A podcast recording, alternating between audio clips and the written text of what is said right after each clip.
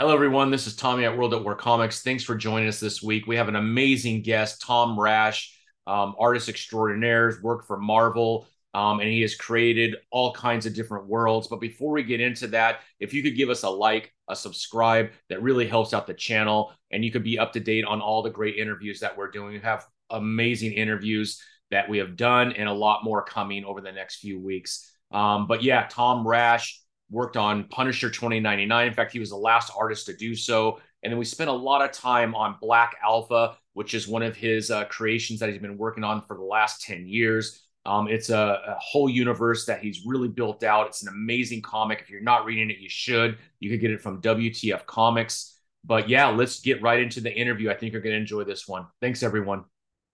Well, welcome to the show, Tom. It's such a pleasure to meet you. Um, I, I'm super excited to have a conversation with you.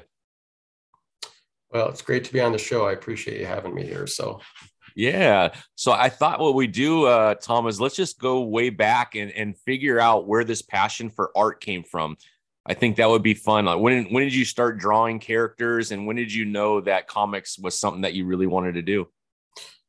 Well, I've uh, I've stated this quite a few times over the years. Is yeah. that um, around four to five years old, uh, uh-huh. a couple of significant things happened. I was, um, my dad is an airman, Bob. My dad, Bob, is an airman. We were stationed over in Guam. And um, first things I saw on television were Batman, Spider Man, and Star Trek all at the same time. Yeah. And then um, I noticed my mom, Maggie, is a wonderful artist. And so she had some drawings uh-huh. sitting around, and I would sit there and try and copy and doodle her drawings. And so learning art and learning about this amazing world of nerd culture, which has now become mainstream pop culture, was like really a pivotal milestone for me. And um, mm-hmm. I tell people between art and my love for like, um, you know, these exceptional characters in, in, the medium of comics and TV shows and movies, and et cetera, kind of forged a path for me that I instantly fell in love and I not, never looked back. And it's still, you know, true to this day. So yeah, that's awesome. That's awesome. So when did you start like thinking about your own characters and figuring out little worlds that you wanted to eventually create for yourself? Did it start at a young age where you had little concepts that came to to being? Well, yeah. I mean, I uh, I, I don't know. I, have said this before. I'm not sure if any creative kid or you know people that like to doodle or draw or people that are into comics have the same experience. But uh, you know, I mean, my first drawings were were Batman and Spider Man and, and the Enterprise. And so, um, as, as a few years and once we came back to the States, my mom started buying me comic books. And I had a memory of her buying me, I think it was a Neal Adams comic book. Mm-hmm.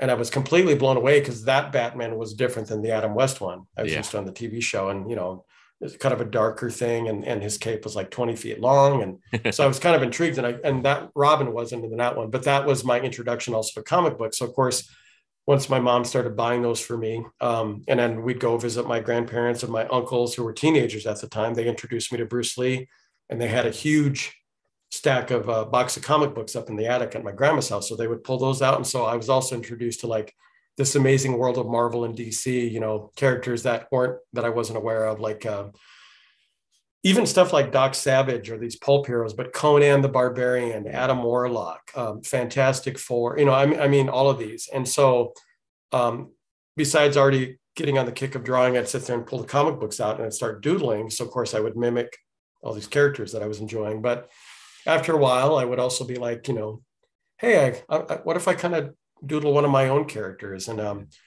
in uh, Black Alpha, which is kind of my premier character, I created him as a fifth grader. I was 11 years old, and I knew, I mean, that I wanted something that was a, um, a superhero in space, and I wanted him to have a spaceship like the Enterprise or the Batmobile as a kind of his hot ride, and and it just kind of grew from there. And of course, the uh, that version compared to the version of what he is now, I mean, back then he was. Uh, he was an, an atomic scientist named Adam Steele, Dr. Adam Steele, and he uh-huh. was in an accident like the Hulk.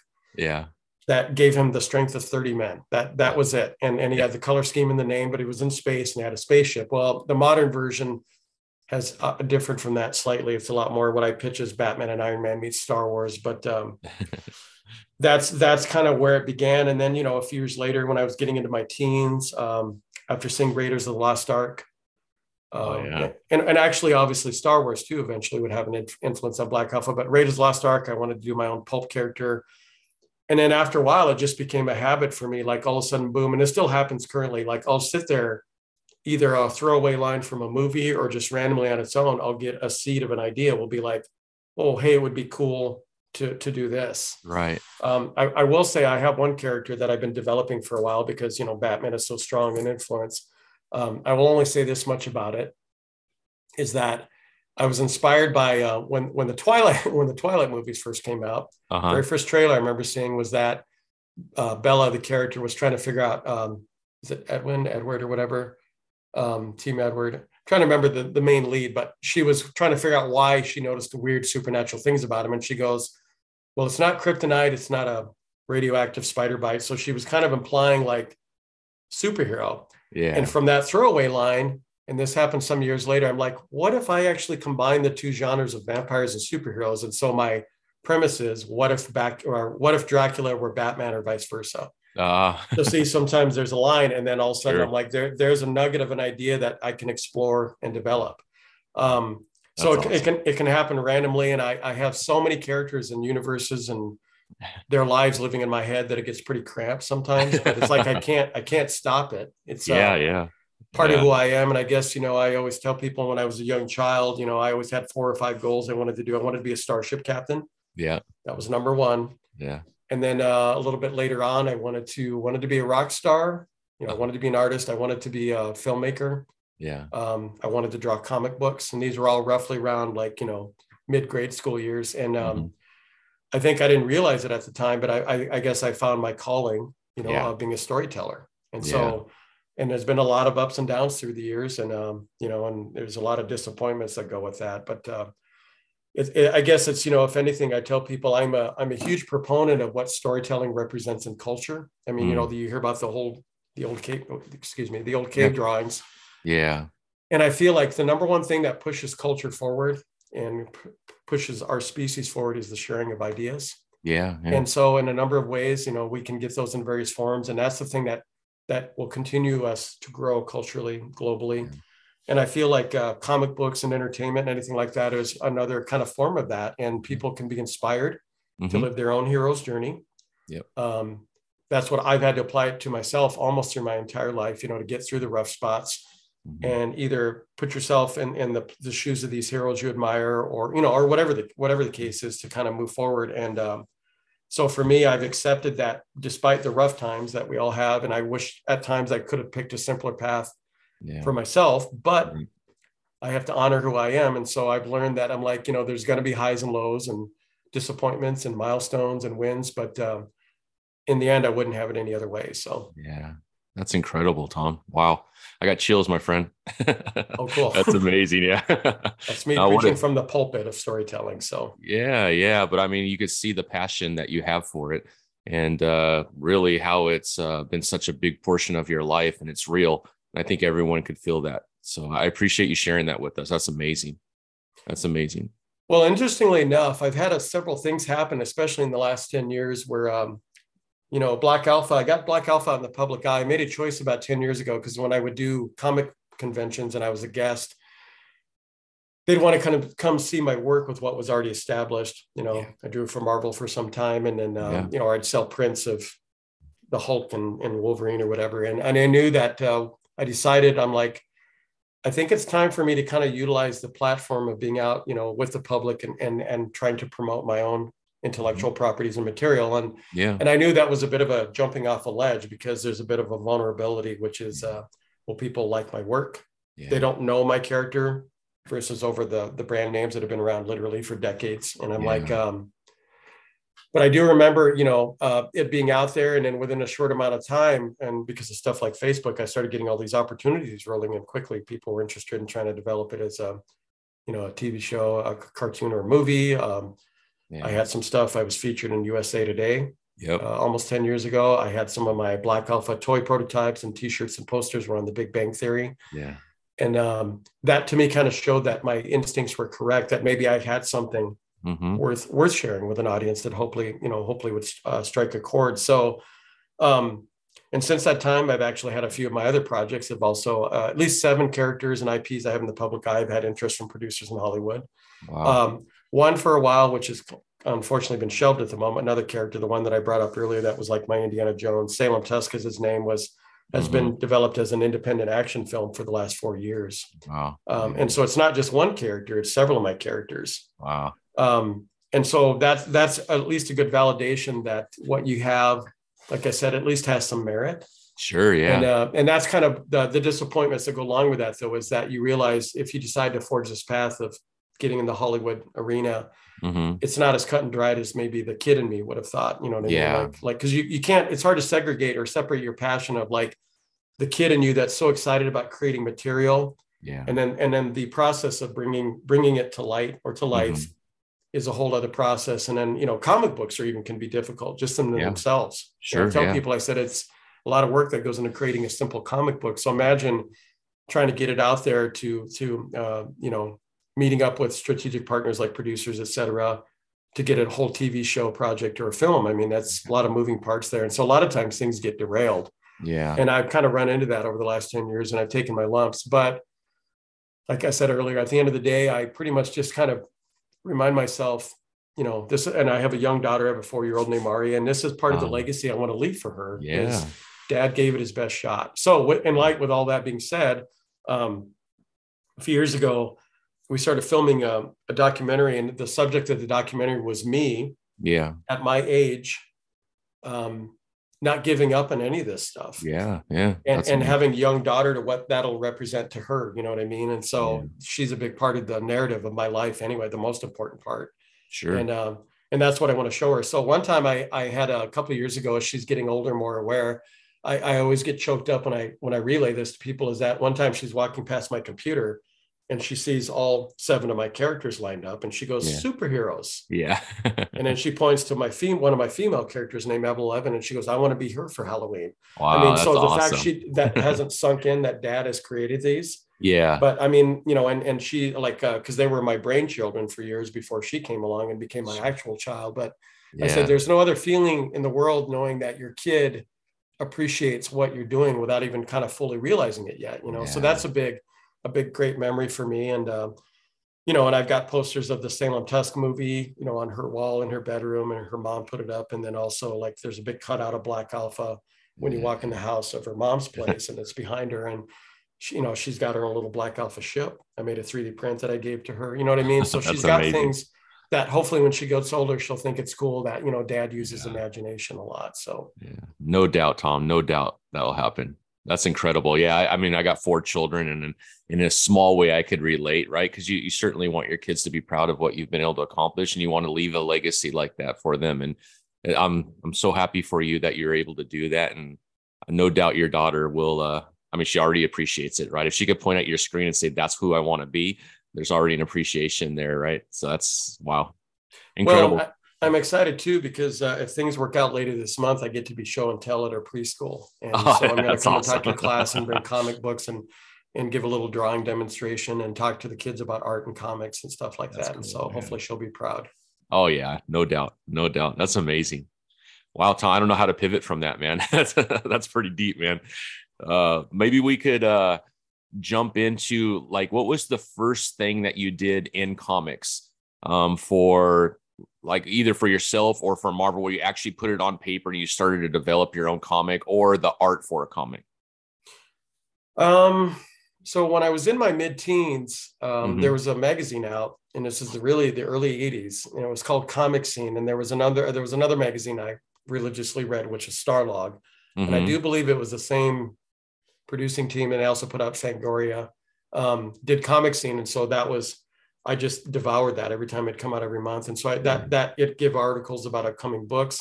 It really introduced me to the independent comic scene, uh, yeah. uh, uh, ironically too, because like I wasn't. I mean, I was slightly aware there was a few books out in the late '70s and the very early '80s that these um, these kind of like um, startup companies that were producing uh, books like ElfQuest, um, a number of other titles. But Comic Scene introduced me to the world of creator-owned comics and independent comics. And so when I started reading about how things, because that's how my brain works, I'm always curious, how do we get from point A to point B? How do we make the how do we make the soup? Yeah. You know, like like all the ingredients. And I would want to know how does somebody become a comic book artist? Right. Um, same right. thing with movies, like how does somebody become a filmmaker? So anyway, so um, I would start reading these articles and um, and so at that point, because you know I knew I was on my path of what I wanted to do, um, I started actually, you know, I, I, wasn't drawing on the correct size paper, any of that stuff, but I would use pencils and magic marker, mm-hmm. and I would take some of my characters and finally, and I started initially doing them in a comic strip. Format. Okay. Mm-hmm. So around 14 or so, um, I had this character uh, with a pretty lame name of the Blue Avenger, and he was supposed to be another Indiana Jones pulp character, and I decided to have a scene where he's fighting some Nazi bad guys yeah. set in the 1930s. And uh, so I did it as a three or four panel strip. Uh-huh. And that was the beginning of it because I figured, well, that'll kind of get the notion of what it's like to sort of construct your yeah. scenes, um, how to lay them out. Yeah. And uh, and then from about a year or so later, I started doing like a full page of another character of mine, um, Jonah Smith. He was kind of like uh, I don't know if you're familiar with the Warlord. No, I'm not. No. Um, the Warlord was a character that came out in the 70s. It was, you know, like during the 70s, like Conan and fantasy okay. style characters were really popular. And yeah. this particular character was a, a, huge influence on me. And I I wanted to do a character like that. You know, it's like a, a character who's like a stranger in a strange land. And, and in the case of the Warlord, he was a an Air Force colonel, I believe, who gets shot down in a spy plane. He ends up in this land in the middle of the earth, kind of like Journey to the Center of the Earth called oh. So mm-hmm. he's got modern technology, like he's got guns and explosives, but he's basically dealing like in a, a sort of a Conan fantasy realm. Yeah. Anyway, that was my introduction uh, introduction of fantasy. So I'm like, okay, I want to do this character, and so I started drawing this Jonah Smith character where he's walking into a tavern and he's being monitored by some dark figure in the corner of the tavern. Um, and there was just a thrill to that like you know this yeah. this like here it is yeah. i'm breathing life to the stuff up here and i'm actually putting it down on paper in story form yeah. as opposed to simple one-off drawings or, or uh, you know pinups and yeah. that kind of stuff. And so, uh, in fact, I was so passionate about it that uh, I had my first quote unquote girlfriend at that time, and that meant she was calling my parents' house twenty times a day. you know. And I remember after the first couple days, I thought it was really cool that she was interested because I didn't think I'd ever get a girlfriend. Um, and she uh, called and she would be like, "What are you doing?" And I'm like, I'm drawing comic books. Leave me alone. You know, so that's how I knew how passionate I was because I, I I'd see stories where somebody goes, well, yeah, you know, I got into drawing or I got into comics and I discovered girls, and then that went by the wayside. And I'm like, nope, never happened with me. oh, it's a complete opposite for me. yeah, never replaced. Yeah. Um, anyway, but so that's how I knew that this is something I'm passionate about. So around 16 or 17, there started being articles in comic scene about people who had questions. How do you get into comic books? Yeah. And how do you do this? And um, and so I started reading articles about like people getting samples together and uh, submitting, I guess, packages off to like an editor that worked for Marvel and DC. The you know they were the big two then; they're still kind of the big two. Um, and, and on a side note, the first comic book I forgot to mention is that literally changed my life because I started collecting it. I started buying for myself mm-hmm. on my own. I would take my bicycle and ride down to the local grocery store once a month. It was the X Men, yeah. And it was John Byrne and Chris Claremont and Terry Austin. And that was a, the book, another one that changed my life, where I was so not only about the characters, I started noticing artistic styles that drew me to the book. And um, so that was another where I'm like, I want to do, I love John Byrne. He's my rock star hero in the comic yeah. book artist realm. I want to do what he does. And so I started learning things. Um, but because I was a very shy kid, I'm not now, I'm not a shy person, but back then I was extremely shy. So it took me a while when I would learn to uh, maybe forget how things were done, but to execute them and put them into a plan right. took a number of years. And so it went from like my eight, my late teens until my very early 20s to sort of take the courage to go, I'm going to go to comic book convention and, and show off my work. And so the very first one I went to was San Diego Comic Con. Oh, wow. And that was before it blew up and, you know, yeah. what it is now, but it was actually the summer of 89. It was the summer that the Michael Keaton Batman came out. Oh, wow. Yeah. So I went there with my work and, um, and it's interesting because nowadays I see people on Facebook that will share their work and they're they're so used to getting and I, I'm all for being supportive, right? Yeah, yeah. But they're so used to their friends and their family telling them how amazing their work is, and a lot of times to me it's rough around the edges. And sure, yeah.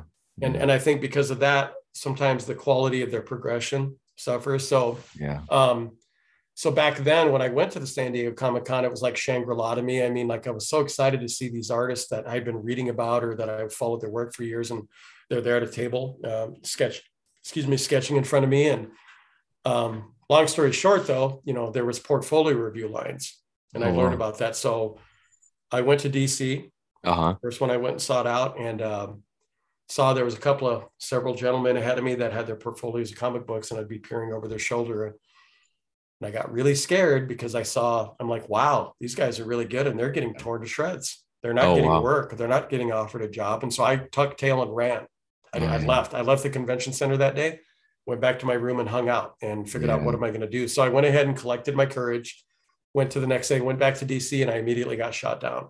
Yeah. And then I worked my way down the list. I went to Marvel, got shot down, went down to smaller companies, got shot mm-hmm. down. So it was pretty deflating. And then towards the end of that con, I, I reached out to an artist. I started going around the third day and I would seek people out that I followed their work and asked them if they would take a look at my work. And one of them was Karl Kesel, who was an inker on John Byrne's Superman run in mm. the 80s on DC. And I liked his inking style. So he actually gave me encouragement and said, Hey, have you ever thought about being an inker? He goes, You got mm. some of your, your rendering and your line work is dialed in. Yeah. So he gave me kind of that set lifeline that I think I needed. And so he gave me um, some information and I um, connected with some editors at both Marvel and DC, and I got samples to ink over. And of course, I did these samples, and I started thinking, I'm like, you know, I really want to be a penciler though. Yeah. And I remember what Carl told me at the convention, where he goes, he goes, you're trying too hard to kind of be clever with your storytelling and your panels, oh. your layouts, etc. So he gave me the five basics, and I went ahead and took those and decided to apply them for the next couple of years and work on my samples. Mm-hmm. And uh, always have you know copies ready if an editor mm-hmm. asks. So so anyway, so there was about a three year gap between my first time going to my first Comic Con, getting shot down. Yeah. The next time I went back and approached, I went with two very good buddies of mine. And so I decided to seek out DC again. Yeah. Follow my trajectory. Yeah. I walked up to there, and the first words out of their mouth were, Are you working for anybody, Tom? Oh, wow. and so, and that's how the rest of the convention went. Wow. And so for me, it felt great to get that validation from like, you know, you need to get a career in truck driving the first time. Look yeah. that, you know, maybe this isn't meant for you towards, yeah. towards. And so I, I went ahead and connected with a lot of great people that con and got tons of contact info. And so from the convention, and originally I was supposed to possibly driving for Malibu. And within a few month time span, they were actually acquired by Marvel. So oh, I got a phone call uh, just a few months later. It was in November of believe it was 90, early 90s, so maybe 92 or 93. Um, it was an editor from Marvel mm-hmm. called me up and left a message saying, Hey, I'd like to talk to you about possibly working for Mighty Marvel Comics. Wow. And so I got put on the Punisher 2099 title. I was actually yeah. the last artist on the book. Yeah. But I'm saying that, you know, the thrill that I had, uh, yeah. and it was a dichotomy going on because I was also, my family had a band and uh, oh. we traveled on the road with the band. So I had this weird existence of like being in a band, meeting girls, and drawing. and so while I was on the road, I actually drew my pages for Marvel, and I would really? FedEx them off to my editor. Wow, that's incredible. You know, um, but I, I equated to the thrill of an actor that has had a dream his whole life of being like cast in a TV show or movie. Yeah, it's the exact same thing, you know, within the heart. And so, um, sure but I also learned too that you know I got in when the um, the market was kind of bottoming out, it was volatile. So just because you got your foot in the door, and this yeah. is, applies to anything, um, yeah, doesn't mean you're going to stay there. It takes a lot of hard work, and so so what ended up happening was my two friends that I went to the first San Diego Comic Con, they ended up getting jobs and careers in the video game industry, and so mm-hmm. they were kind of recommending maybe I should try that out. And so and here's the uh, the funny thing is I don't give up. Yeah. So yeah. anything I want to do, yeah. If it takes years to get there, I stick with it. it, it yeah. It's not always easy. So the same thing with the video game industry. I got my foot in the door with that one later in the game. Yeah. And um, and so that's what I was saying earlier. Like everything I wanted to do isn't a simple like you know you fill out a resume, you fill yeah. out a job application to drop it off. You get yeah. you know you get pulled in for an interview, you get hired. Everything is a lot of timing and luck and getting yeah. your foot in the door. So uh, with that particular opportunity. And and what my friends told me, they said, you know, you're you're a salaried employee, yeah. you have benefits, and the money was quite honestly much better than comic books. Yeah. And yeah. so uh, so I decided, well, I'll try this instead. And uh, and I ended up getting my first gig because I was so hungry for it. I, I had to compete with a hundred other people. Wow. And then I had to make it into a top 10. Yeah. And then I had to make it into a top three. And our top three had to have an artist test. And I stayed up for three days straight getting this art test done for the video game studio wow. that I would eventually get hired by. Wow. That's so huge. that's that's what I would tell people. Everything that I do, there's always a lot of bumps in the road, but I I guess I just I hang in there. And even with like yeah. a sorry, I moved my computer. You're okay. Um, Black Alpha's the same thing. You know, I've had yeah. a lot of bumps in the road with this Hollywood experience, but mm. I'm still hanging in there trying to make things happen. And, uh, yeah. you know, with the comic book and, uh, you know, which is, I partner with the guys at WTF Comics. I know you had John, the CFO. On there um, recently. Yeah. And, and those guys have been a, a, great boon to helping me get things back on track with the Black Alpha comic. Cause right. normally I was a one man show for the most part. Um, and trying to get a comic produced. I mean, I had a couple artists that I worked with. Um, at one time I was in a position to pay one of my artists when I was working at video games, but you know that's changed since then. Yeah. So um, I had a hardest uh, the hardest time trying to accept that sometimes you need to be able to let people in. And so meeting with Jack and those guys at WTF, they they constructed the Kickstarter yeah. almost two years ago, and that Kickstarter was a success. And we're uh, currently wrapping up issue two of Black Alpha, but I'm so grateful for those guys to actually make this a reality because I've had such a loyal fan base yeah. that have hung in there for 10 years now yeah. from when I first started issue one mm-hmm. to all the, the stuff that's gone on with the movies and the TV show stuff that hasn't, you know, materialized yet to like, I had to recognize and, and um, kind of circle back around about like comic books are an amazing medium. Yeah. And I think I was being, um, going to the dark side a little bit about being kind of distracted by the glamour of what a TV show or movie could be. Yeah. I had to remind myself that story is amazing in any form. If you're writing a prose, you know, novel, comic yeah. books, poems, it doesn't matter. And so I had to re-embrace the idea that I owe it to my audience that's been following what I've been doing yeah. to get the Black Alpha story out to them. Yeah. You know what I mean? Because a lot mm-hmm. of them have hung in there. And so I'm like, well, and and uh, so because of Jack and John and the rest, it's it's finally happening, and so I'm grateful for that. And we're we're planning on launching a third crowdfunder. Okay. For Black Alpha, hopefully in the near future here, and yeah. we'd ideally like to get issues three and four done. It's a four issue miniseries. Okay. And the way that the story is constructed is, uh, I equate it to each miniseries would be like a novel or film. Okay. It's got pretty much it's got like things are wrapped up. There's slightly a couple of loose ends that could segue into a second series, but yeah. because this has been a thing kind of just hanging over my head for uh, years. I would just like to just get a four issue miniseries done. Yeah. And if that's all that ever happened, I would be happy with that. So, yeah. Well, that's super exciting to hear. I know I heard from John when I was speaking to him that issue two will be around the corner soon. So I got really excited about that. But maybe we could spend a little bit more time on Black Alpha because the detail, um, and I think I mentioned to you uh, last week, the detail is incredible. And so obviously, knowing how long that you've had this in your heart to to release you've probably added to that world and and built up that world over time and I was just impressed. I mean, the language that you created, the I mean, everything about Black Alpha is impressive, Tom. I mean, it's very well done well, and very you. detailed. It's incredible. Well, I, I've I've always had this philosophy that I'm um, I wear my influences on my sleeve. Yeah, I create what I love and what I know. And I remember as a kid, um, I, I, I remember being in second or third grade and I found the making of Star Trek book. Mm. And so, you know, there's all this stuff in there, but I, I was mainly so young that I was more um, intrigued by the visual aspects. And so, you know, and they had like these layouts of the Enterprise and how yeah. big it was compared to an aircraft carrier. And then um, that in Star Trek, I learned, you know, there's this whole other world behind the yeah. show. And I think yeah. that kind of created the interest in like, oh, it's not just about Captain Kirk and Spock and the Enterprise crew. Right. There's, you know, 12 other ships like the Enterprise and the fleet and, and the workings of Starfleet, et cetera. And then Star Wars, in a way, kind of did the same thing when that came out because you'd get these lines of dialogue. Yeah. And it always hinted at a larger world. So for me, because I would be so deeply entrenched in these stories and these mythologies, yeah. because they become very real, not just in here, but also in my heart. And I'm like, right. and, and sort of figuring out the engineering behind that is the yeah. world building yeah. is so in depth yeah. that it does become that much more real to the the audience member. And so sure. with my own materials, yeah,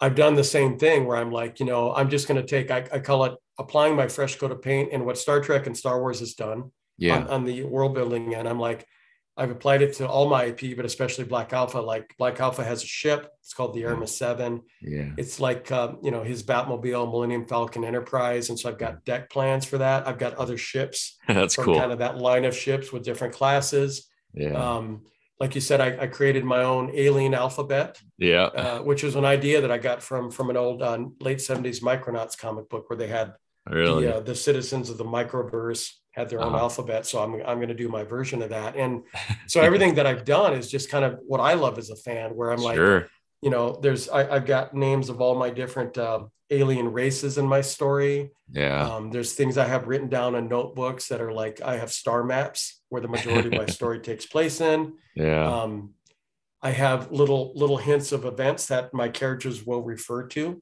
Yeah. You know that have affected their culture. Mm-hmm. Um, because because one thing that has been lost, I feel like in the modern age, because we're so used to like just being lambasted by the amazing VFX that we see in movies and the Marvel's yeah. Avengers movies. So yeah. that they show, they're able to show everything. I miss the days when, like, um, you know, classic couple of lines out of the first Star Wars movie is when Obi Wan is explaining to Luke about the history of the Jedi Knights. Yeah. You know? And or the scene where Han Solo is talking about doing the Kessel Run in less than mm. twelve parsecs in the cantina. Yeah. Or, or even telling him that it's a fast ship. He, uh, there's something a line of dialogue where he says, you know, I'm talking about uh, the big Corellian ships, you know, um, not the local bulk cruisers or something. And, and so that to me, exposition can fill in the theater yeah. of your mind. Sure. And uh, and so I'm a believer in that. That sometimes, even if you never see these things in a story, if your character references it, it can kind of create a moment of yeah. history for you as the audience member and reader or you know viewer.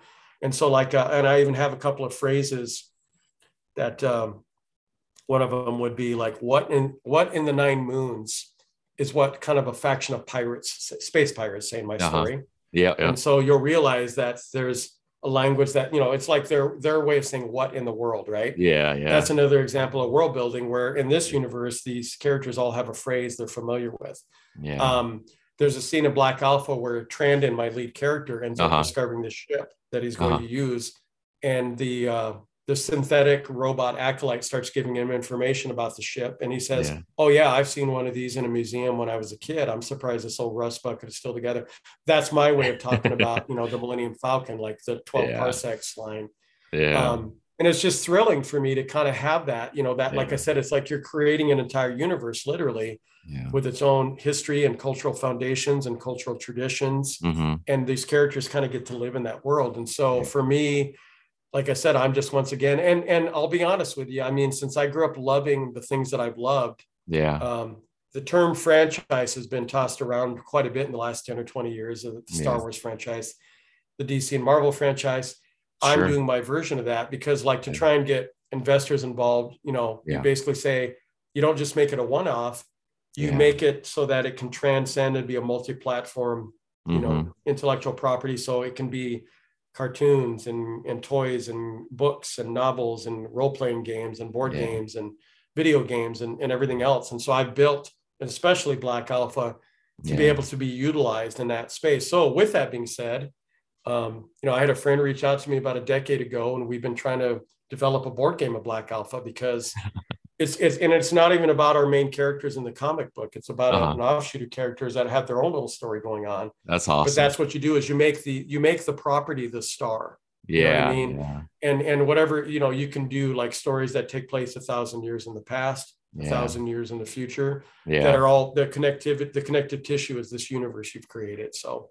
Wow, man you're all over it, Tom. You're all over it. And I, well, that's incredible. when I when I get to yammering, I can still hear the 12 year old in me or 11 year old getting yeah. so excited about, you know, the For sure. and everything. So, yeah, I mean, I think that's the driving factor, right? Is that that first feeling that we had in trying to fulfill that. I mean, I, I mean, as a fan, right? I don't, I don't have your skill set, but uh, I'm, I'm a fan and I love to read those type of things. And uh, you know, when you walk through that, it, it brings a lot of emotion out, even as a reader, right? And and like you said, there's certain things that are are said whether it's in Black Alpha or any other comic book that someone's reading where maybe there is a line and then you could develop that in, even in your own mind. And now you're part of that universe as you're reading it. And i think those, those are the things that we make connections as fans that want us to come back. And we're super excited for issue two because uh yeah you in our mind we could think of all different kind of directions and we want to know okay what is the direction in issue two? Because we're super excited about that well, and I can say this that like the story that I've been wanting to do with actually any of my characters, I want them to have a lot of heart and depth. Yeah. Um, I mean, yeah. that's what moves me as a fan of storytelling. Sure. I love sometimes the really subtle line, yeah. throw, you know, what some people might consider throwaway line or the character moments of a heart to heart talk. Sure. Um, that I, you know, my my goal would be is to sort of, you know, you ride along on the shoulders of these characters like you do in movies and TV shows, and that, you know, you you might be moved to tears yeah. by what you read because of what one character is having you know a particular struggle. And so that's been goal number one is that i, I want to tell a very human story. And um yeah. and i will say this you know like like i said i've described um, in usa today black alpha is what if you took the batman story you sprinkled in iron man tech and you dropped it off in the middle of star wars. Yeah. Um, but i wanted to take kind of the, the basic um, components of the, super, the superhero myth. Yeah. You know a lot of times they're orphan they, they yeah. lose a family or family members and I wanted to give my character have a little more depth is that not only did he lose a family, but he lost a younger brother. Yeah. And I I literally lost my own younger brother a year oh. and a oh. half ago. So my I'm so sorry. I've decided to name Trandon's younger brother after Michael as my brother passed away. Okay. And I'm gonna I named him after him as a tribute. But mm-hmm. in a weird sort of way, I get to go through my own version of that now in real life as my character does in the story about wow. to take those difficulties and how do you how do you always uh, forge ahead and carry on you know and uh, that's really what i hope to instill upon anyone who's interested in following my stories is that hopefully they're inspired it's like passing the torch and, right. and I, I always say you know as a as an independent comic creator when your thing is brand new and it's out there and you're you're taking those emotional risks you know in the public eye that um, having somebody draw a pinup of your original character, there's no feeling like it. Like they're actually, you know, what came from your brain. Yeah. They're doing their, and I've had a number of people now the last 10 do their own pinups of the Black Alpha character. Yeah. Um, but you know, and I have my toys, I have action figures, and I have prototypes of the ship, and I have T-shirts and everything that goes with it. Yeah. And to see all of those being brought to life with your independent character, your original character, um, I don't know. I just well, and I, I did do a little research on you too. So it look, looks like you have a book that you guys are just I do having a campaign for, right? Yeah, um, yeah. Is that is that your first one out of the gate? First one out of the gate. You know, I've had the story like you, not as long as you, but I've had the story in the back of my mind for a few years. And I actually had a kidney transplant last year in September. And so oh, I had like four months off of work. And to be honest, after a month, I was very bored. and mm-hmm. so it's just me and my wife. I have older kids so uh, I said, well, why not just do it now? I have this three months off of work where I could really dedicate to the story and put it on paper. I'm not an artist, so I work with a young man um, named Day, um, and uh, he he was able to uh, take the story and put it into art form by page. And yeah, it's it should be done this week, and uh, the Kickstarter ends uh, actually today. And if you know, hopefully we'll be able to go to print here very quick and fulfill all those orders. So super excited to get into the world. But I'm I am I'm 30 years behind you, my friend. I could only hope to have a little smidgen of your success. But at the end of the day, right, it's a passion. I love comic books. And whether it works or not, I could say, hey, I did it. And uh, I threw it out there. And like you said, you're, you're putting your work out there for the world to kind of look at. And I'm sure I'll get a lot of feedback and I'll know if it's something that I'm, I'm good enough to move forward with, you know? Well, and I feel like regardless of when that journey begins for anybody, it doesn't matter. It's it's just mm. it's that first step forward and getting it, yeah. like I said, bringing it to life and, and bringing it to light. And I feel like um, the reason I brought up those too is that you know if you're ever interested, I can I can uh, hook you up with some contacts because what's really cool about this current age that we live in, yeah, people can do 3D prints of their characters, or they can find someone to model their character, or custom action figure guys, or have their company. So if you ever want custom action figures. Oh yeah, your, your story. Yeah. You know, I can hook you up with some contacts because that that is so much fun because you don't have to wait around for like a big toy deal anymore. Yeah.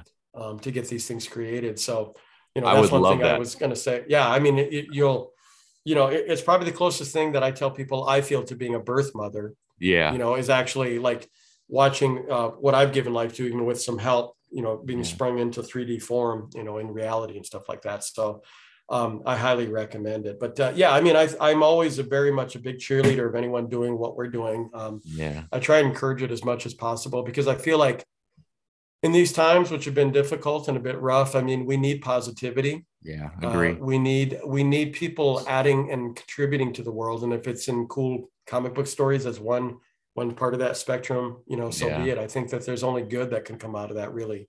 Yeah. Um, because, you, like I said, you don't. I don't think you realize from like things webbing out from an initial starting point and then you know basically expanding. Yeah. You know you don't know the influence that that someone can have you know uh, um, i was talking to a friend who runs a comic convention that i'm going to be doing as a guest here a few months i went over to his, his house for dinner a couple of weeks and we talk about like the influence that nerd culture can bring to someone can change someone's life literally yeah. can save a life. Oh and that's huge sure. yeah you know, Yeah. uh, somebody who's struggling with depression or whatever, Mhm. something that can give them a light to kind of, you know, maybe Yeah. get them going in a different direction, I think is obviously a good thing. So, and that's why, like, even in Black Alpha, that's really what his story is about. Is like I said, I want him to be relatable. Is that, you know, you, you he he will experience things that most of us should and have, and unfortunately will. Yeah. But his he just happens to be in another star system in a land far, far away, yeah. galaxy far, far away, basically.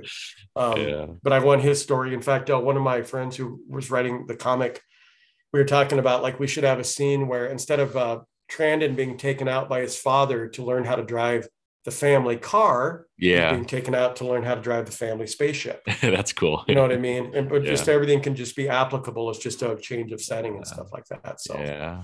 No, that's amazing, man. Amazing, Tom.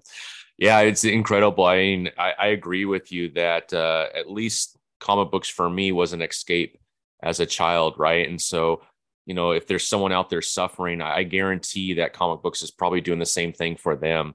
Um, you know, you enter into another world. It's not the world or the reality that you're currently in, right? It's this other reality that you could experience, and and it can be escape for a lot of people. And and uh, you know, I've obviously loving comic books for 35 years, 40 years almost, um, you meet a lot of people where I do think comic books um, and, and any other kind of art form, right, probably has the same impact, but comic books for sure, because you're entering this other world, you can't escape the one that you're in. And I do think that it has saved a lot of people.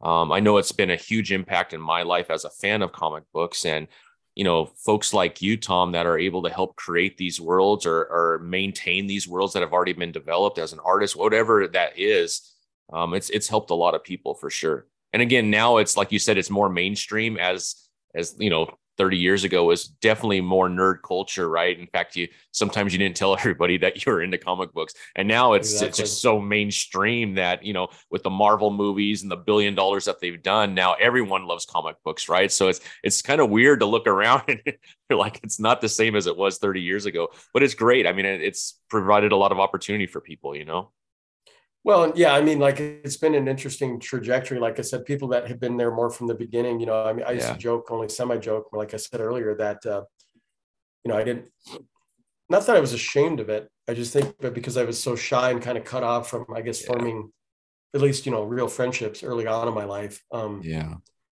that I remember thinking, you know, well, I can't, I want to go on a date. I want to be able to kiss a girl. I want, you know what I mean? I'm like, these things won't happen if I tell people I'm into this stuff. Although I do have one friend that I'm friends with on Facebook still. She was openly into comic books when we were in high school and she'll comment and stuff still. So she was really cool. Still is cool.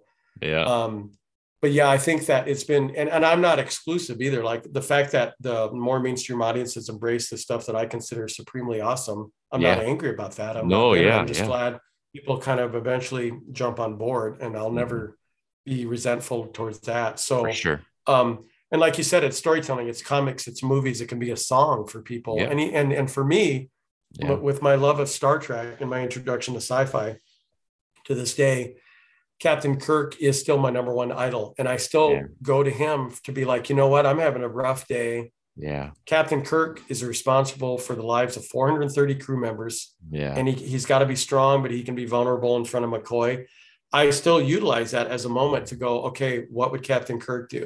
Yeah and he has to, he can be vulnerable but at this time he has to rise up and he has to be strong to get through this or strong to get through this moment yeah and uh, and i i do that with a lot of characters you know certain days it's i'm batman certain days i'm Yeah. kirk certain days i'm peter parker you know whatever Yeah. it is it's uh it's and and i obviously once again spider-man is such a popular character because he sort of started that template of this is your next door neighbor yeah he's not yeah. he's not a handsome sun god from another planet raised in Right. kansas and he's not a billionaire yeah. He's he's he's you you know? Yeah. And that's why even even uh, as much as i pitch black alpha as batman and iron man meets star wars it's got several other influences of dna uh, peter parker's a strong one in there because trandon my lead character is Yeah. like your next door neighbor. He grows up in a poor section of the star system yeah. he lives in. Um, he's got the drive of what happened to him. Uh, Yeah. and actually in a little bit of a peter parker type twist trandon when he gets these abilities because of this uh, suit that he's given Uh-huh. that augments his abilities he doesn't use it to do heroic things initially like peter Yeah. parker did not you know and Right. ultimately his uncle ben died because of his foolishness and immaturity and selfishness so sure um, you know, so there's that in there, and and, and uh, the the ship being named Aramis is I also love the Three Musketeers. That's been one of my favorite stories since I was a kid, and so the idea of like kind of a noble guard that serves a king or a monarch. I mean, some of this finds its way all in the mythology of Black Alpha, Yeah. and so the influences are there. But ultimately, like I said, I want people to uh, be able to walk away going, you know, I feel for that person, or I feel for those characters, and I know what they go through. That's my number one goal, and uh, and like I said, that's why when I work with my writers, and that's one thing when you talk about it, like a skill set. yeah. I'm the world builder. I create them, but I'm not a writer by trade. I, I don't write. Um, yeah. I can come up with plot points. I can Yeah. kind of steer direction of plot, but I work with I've worked with some really good writers over the last several years, screenwriters. Yeah.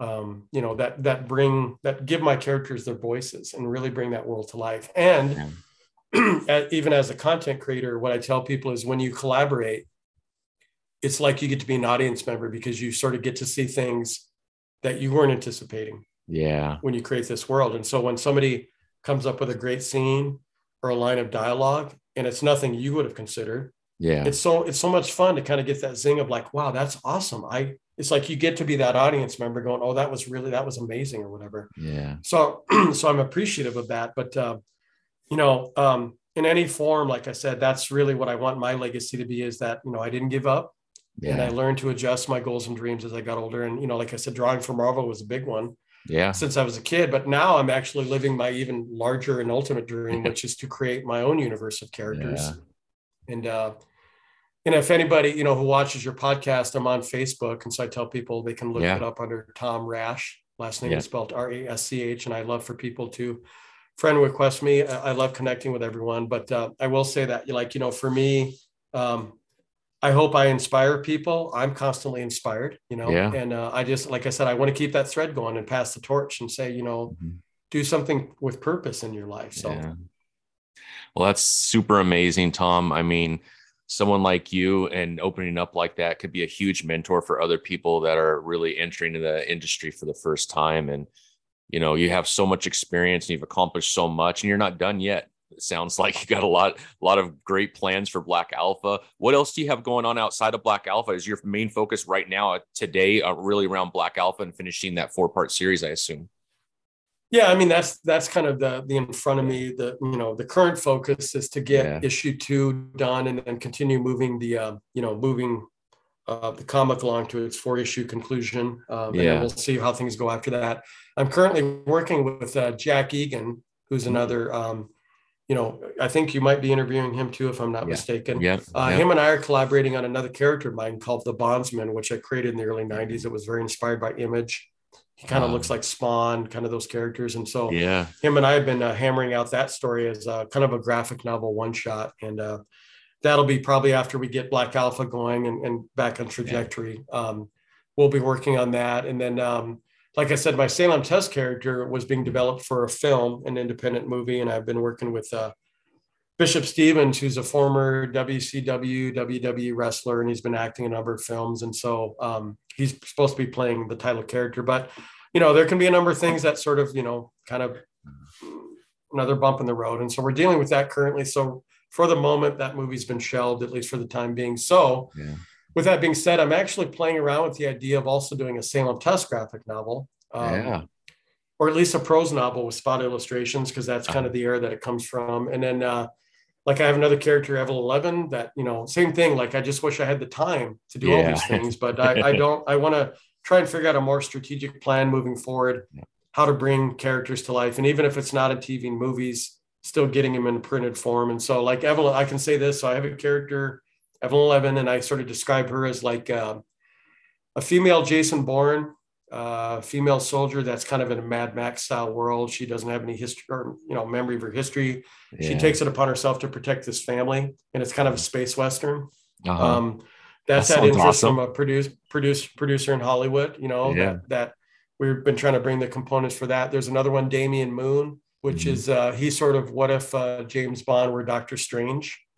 I also created him as a, as a you know 16 year old and I've had a couple of you know interest from Hollywood producers on them. And and and there's other characters of mine Marutek which is a, a Mexican superhero based on a tribute to my late great grandfather. Um, and they've all had interest from Hollywood but because of how things have gone I'm I'm trying to more focus on like let's get these into comic form. Yeah. Whether or not it's a one shot or a mini series or a graphic novel, and get them out to an audience. And then, of course, if the uh, if the Hollywood thing does happen, I'll treat it more as a nice surprise. Because yeah. I mean, I still I, I I'm doing things differently, by the way. So for years, I used to announce things like if I got option for anyone yeah. in your audience that doesn't know what an option is, it's like a Hollywood entity comes to you and says, "Hey, I want to develop your thing as a movie or cartoon or whatever. Here's so many months." And we have the rights to do that. Now, yeah. you'll see a lot of these announcements and stuff like Variety and Deadline Hollywood. Doesn't mean the thing's going to get made. In fact, took me a while to realize this too. Like probably over 90% of these announcements that are made, they don't ever come to light. Wow. So like all the TV shows and movies you see, yeah. those are almost in a, a, miraculous, like they're breathing rarefied air to even be there. So wow. at least I've been optioned more than once. Black Alpha's been optioned three times now. Wow. And I was having talks having talks with Netflix last year about all of my characters. Yeah. Um, I still talk to people in that world behind the scenes. Yeah. I just don't share stuff anymore because right. it, it is pretty disappointing when you're like, oh, it's going to happen. It's not going to happen over and over yeah. again. So, with that being said, um, I still am entertaining talks with people in the Hollywood world about what I'm doing, but um, I won't announce things until like it, there's something to show people. So, sure. so for now, the thing I can be a little more part of, of being in control of is creating comics. Sure. Like I said, not an easy thing, like I said yeah. earlier, but a little more doable than trying to get a like you know. And, and on a side note, I also planning on becoming a filmmaker myself. Oh, how so cool! It's never too late to start. No way. And I'm, I'm a yeah. huge proponent of self education, so I've been learning some things, and I want to yeah. hopefully next year do a couple of short films. And yeah. um, you know, because I've got all this crazy stuff going on. I actually got invited last year to audition for a movie. Oh wow! Uh, there were some things that got derailed, and I'm hoping that opportunity is still there. But I figured if not, I'll create because I'm actually thinking of doing two shorts where I actually act in the movie. Yeah. Um, and it would be like my directing and, and uh, demo reel for acting. Yeah. Because it's about creating content. And I sure. think that I want to be able to say, I've got completed content. And if it means a short film over yeah. here, a comic series over here, you know, whatever it takes, that's, you yeah. know, I want to be a part, even acting. That's something I wanted to do since the 90s, quite honestly, but I was too shy. Yeah. And, uh, and I've been able to, uh, I, I, I'm represented. I have an agent out of Hollywood, and I'm trying to base roles more around my appearance. Mm-hmm. I, I, have no illusions to being like an Oscar winner type actor. it would just be like, we need a pirate for this. We need a, yeah. a knight. Yeah. Um, you know, we need a, a, space bounty hunter, you know, because yeah. people have compared my parents to like Jason Momoa. And so I decided I'm going to like utilize that a little bit. Yeah. And and just figure out it just have if you know, just have a blast making movies. And I don't care if they're B movies. I mean, yeah, I yeah. think the whole process of storytelling is amazing. I love yeah. I love craptacular B movies just as much as I love like the prestige A list or sure. Oscar contenders. You know, everything sure. in between I love. So mm-hmm. so so those are some of the things that I have going on, and I'm excited about that because it really is about like taking, kind of becoming steering your own ship as the captain. Yeah. yeah. And realizing that you know. If certain things don't work out, don't take that as a sign. And trust me, I've yeah. been tempted to say, okay, this is not going to work out. Yeah. It's not going to happen and I'm learning to constantly circle around that and say, okay, let's keep moving. Yeah. Circle around that, let's keep moving. And so this filmmaker thing is a version of that where I'm like, you know, if I do a little five minutes thing, yeah. people get to view it, it's a completed yeah. short film. That that's would cool. be awesome. Yeah, that's you know, cool. Same thing. And so yeah, not everything has to be this big sort of you know opus, this epic yeah. to get done. So so that's really really really invigorated my creative spirit is to go getting a comic done. It's on its way. It had some bumps in the road. Even production on the Black Alpha comic had bumps I didn't foresee, but I'm like, but we're, we're still doing it. Still that's doing really it. What matters. Yep. Yeah. Well, that's um, super awesome, Tom. That's incredible, man. I, am pulling for you, man. I hope you, you get that opportunity. That'd be amazing.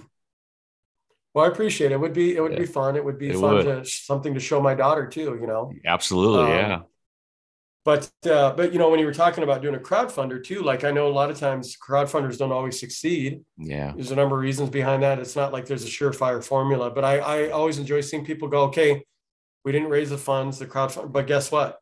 Yeah. I've got a plan b and c. We're going to still absolutely make yeah. it happen. And that's really yeah. what uh, i love to see. And it's you know it's inspiring back and forth you know to let yeah. people know because I, I can be reminded of that too. Like sure. yeah you're having a rough day blue day. Look what this person's doing. So yeah yeah no absolutely yeah we if it's a passion and you're uh, really serious about it, I mean, I think that's the attitude you have to have, right? Yep, for yeah. sure. Yeah. I mean, because I, I I equate it to like, trust me, I've had a number of times through the years where I'm like, okay, this has been too much. Yeah, it's emotionally draining. What an emotional roller coaster. Maybe I'll live a normal life and join a dart league. Yeah. work Yeah. my job and be happy. But exactly. every time I've tried to do that, and it's not Yeah. been a lot, but it's been some, I'm like, I can't.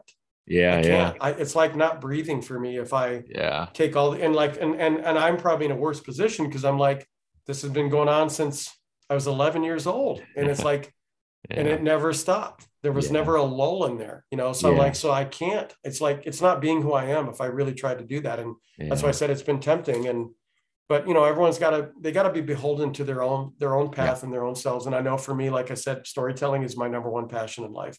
You know, Yeah. besides my love for my daughter. So, Yeah, those are the absolutely. top yeah. two. Yeah, those are a good top two, Tom. Yeah, she's the top one, and you know, storytelling passion is right underneath that. So Yeah. Well, Tom, I, I can't tell you how uh how grateful I am that you were able to join today. Really appreciate you walking us through your experience. What an amazing experience um, that you've had in comics. Um, it sounds like almost film is coming next for you.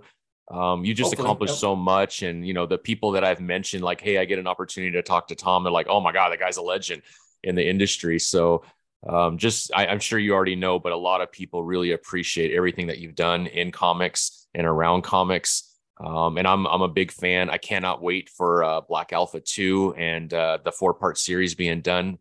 Um, if there's anything that I could do, at least just to pump it up, I'll throw it all over my channels. And we want to make sure that uh, you have everything you need to finish that story because I think a lot of people want to hear that story uh, be fulfilled. well, I appreciate that, and then I could already tell, like when you and I just connected over the last week or two before this podcast, I have a new friend.